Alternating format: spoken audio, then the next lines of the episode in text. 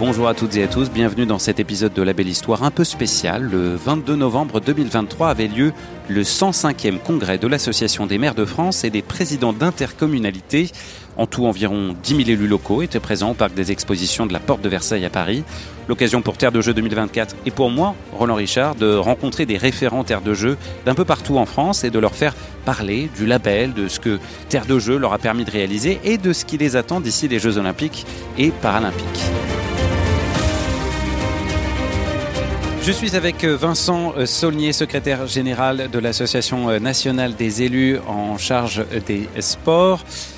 Question Vincent, je sais que vous êtes lié de près à la création du label Terre de Jeux 2024. Ça nous intéresse forcément ici dans, dans le podcast La Belle Histoire. Est-ce que vous pouvez nous raconter un peu la jeunesse, comment ça s'est fait? Est-ce que vous avez des souvenirs de ça? Oui, oui, parfaitement. En fait, euh, notre réseau euh, des élus en charge du sport qui euh, fédère près de 8000 collectivités en, France s'est très tôt mobilisé pour euh, la candidature de Paris.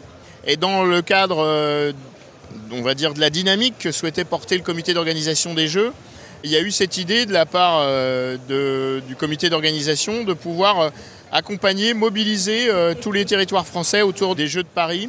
Et par conséquent, en fait, il y a eu cette idée vraiment pertinente de pouvoir décliner pour les territoires un- une marque. Et, dans ce cadre, en fait, l'Andes a, participé, a contribué à, sa façon à la définition un peu des, des- principes et du triptyque qui concourt au label Terre de Jeu, à savoir euh, la célébration, l'engagement, l'héritage.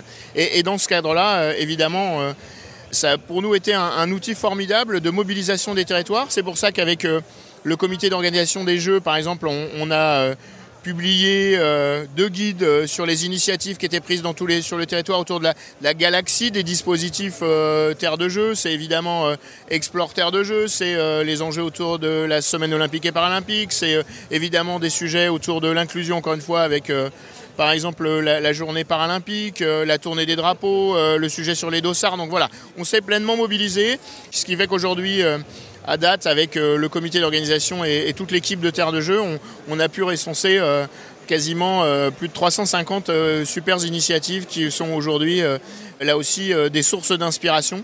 Et je pense que là aussi, on s'inscrit pleinement dans, l'esprit des Jeux. Et c'est bien ça, je pense, la philosophie de Paris euh, 2024. Et alors, question, vous parlez de ces cin- 350 super initiatives. Est-ce qu'il y en a une, quelque chose, vous êtes dit, mais c'est incroyable qu'on ait réussi à mettre ça en place grâce à ce label ou au travers de ce label Terre de Jeux 2024 C'est difficile de, vous citer en, tant que tel euh, des initiatives, mais je vais vous prendre euh, un, exemple concret que je connais assez bien euh, sur le département que je connais bien, où je suis vice-président de la Mayenne, où j'ai une commune de 700 habitants qui a une école et où les parents se sont mobilisés maintenant depuis trois ans pour euh, eh euh, promouvoir le sport et donc euh, conduire des animations. Et dans ce cadre-là, ils ont organisé tout simplement autour de leur plan d'eau une course qui est renouvelée chaque année et ils ont fait gagner des dossards des dossards pour participer au marathon. Et ce qui est génial, c'est qu'aujourd'hui, il y a une dizaine de parents d'élèves qui ont réussi à les gagner ce dossard en, en courant en famille. Et derrière, en fait, eh ben, ils vont mobiliser tout le village pour aller participer au jeu avec euh, une partie des habitants pour pouvoir les encourager, participer à cette grande fête. Et là aussi, on a vraiment la traduction, à mon sens, de euh, toutes ces vertus euh, du sport, du sport ensemble, du sport en famille, du sport santé, et simultanément, en fait, la, la grande fête du sport que va constituer l'événement de Paris 2024. Les Jeux arrivent très bientôt, maintenant c'est dans quelques mois. Est-ce qu'il y a quelque chose qui vous rend particulièrement impatient? Quelque chose qui va se passer dans les mois qui viennent autour de ce label et qui vous rend spécialement impatient, excité Alors évidemment, on, va, euh, nous aussi, euh, au niveau de notre réseau, les élus, tous les acteurs qui, sont mobilisés, euh, évidemment participer à cette fête. Mais finalement, aujourd'hui, pour nous, collectivité, le, le sujet d'impatience, c'est l'après-jeu. Et donc cette dimension d'héritage, elle doit s'inscrire dans une double dimension, voire une triple dimension, à savoir un, un héritage euh, matériel. Il y a eu déjà beaucoup de choses de faites en matière d'équipement, de travaux conduits au titre du plan de proximité, au titre euh, des équipements structurants, notamment pour le bassin parisien, je pense en particulier à la Seine-Saint-Denis. Mais l'autre élément, c'est aussi euh, l'héritage immatériel. Et je trouve que l'articulation aujourd'hui faite, notamment sur le bouger plus, le fait qu'il faut bouger 30 minutes par jour, il faut sortir de la logique de la chaise, comme lui dit François Carré, et il faut faire en sorte que démontrer plus que jamais que ne pas faire de sport, c'est dangereux. Et ben ce, travail activé, initié par Paris 2024, repris par le ministère et donc la grande cause, ben là il a toute sa traduction d'un point de vue immatériel pour montrer que le sport a une place grandissante dans notre société, qu'il est au carrefour de solutions et que sur cette base, eh il faut aller euh, plus loin. Et dernier point, c'est que dans ce cadre-là, pour nous, euh, en tout cas, réseau euh, des élus en charge du sport, ces élus du premier kilomètre de tous les terrains de sport, pour nous, l'enjeu, il est autour aussi des moyens financiers complémentaires après 2024 et notre objectif porter le budget sport à 1% en 2030 ça, c'est une ambition, euh, je le sais, partagée par tous les acteurs du sport. Et je ne doute pas qu'on doit collectivement euh, profiter de cet effet d'accélération, encore une fois, de Paris pour euh, gagner ce pari. Un dernier mot. Qu'est-ce que c'est ce label Terre de Jeu 2024 pour vous, si vous deviez le résumer en quelques mots? Qu'est-ce qui permet ou qu'est-ce que c'est? Ça permet de faire du sport ensemble.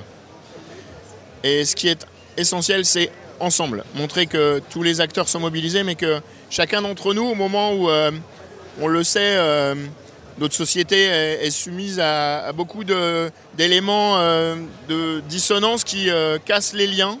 Eh bien, le sport rassemble et finalement, s'activer, se mobiliser avec ce labeur terre de jeu, c'est montrer pour une collectivité qu'on est attaché au sport parce qu'on sait que le sport rassemble et qu'on veut s'inscrire dans cette démarche-là. Donc là aussi, c'est vertueux.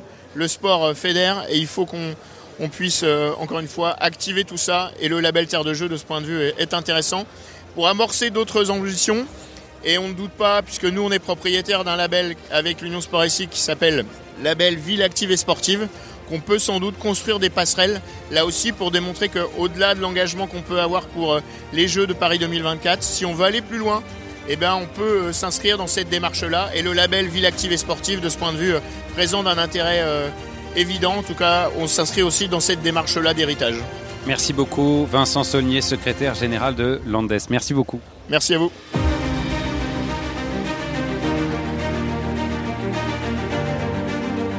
Merci également à Laurie Rolla et Conrad Pinvin pour leur aide à l'enregistrement de ce podcast. On se retrouve très vite pour un autre épisode de La Belle Histoire. Prenez soin de vous.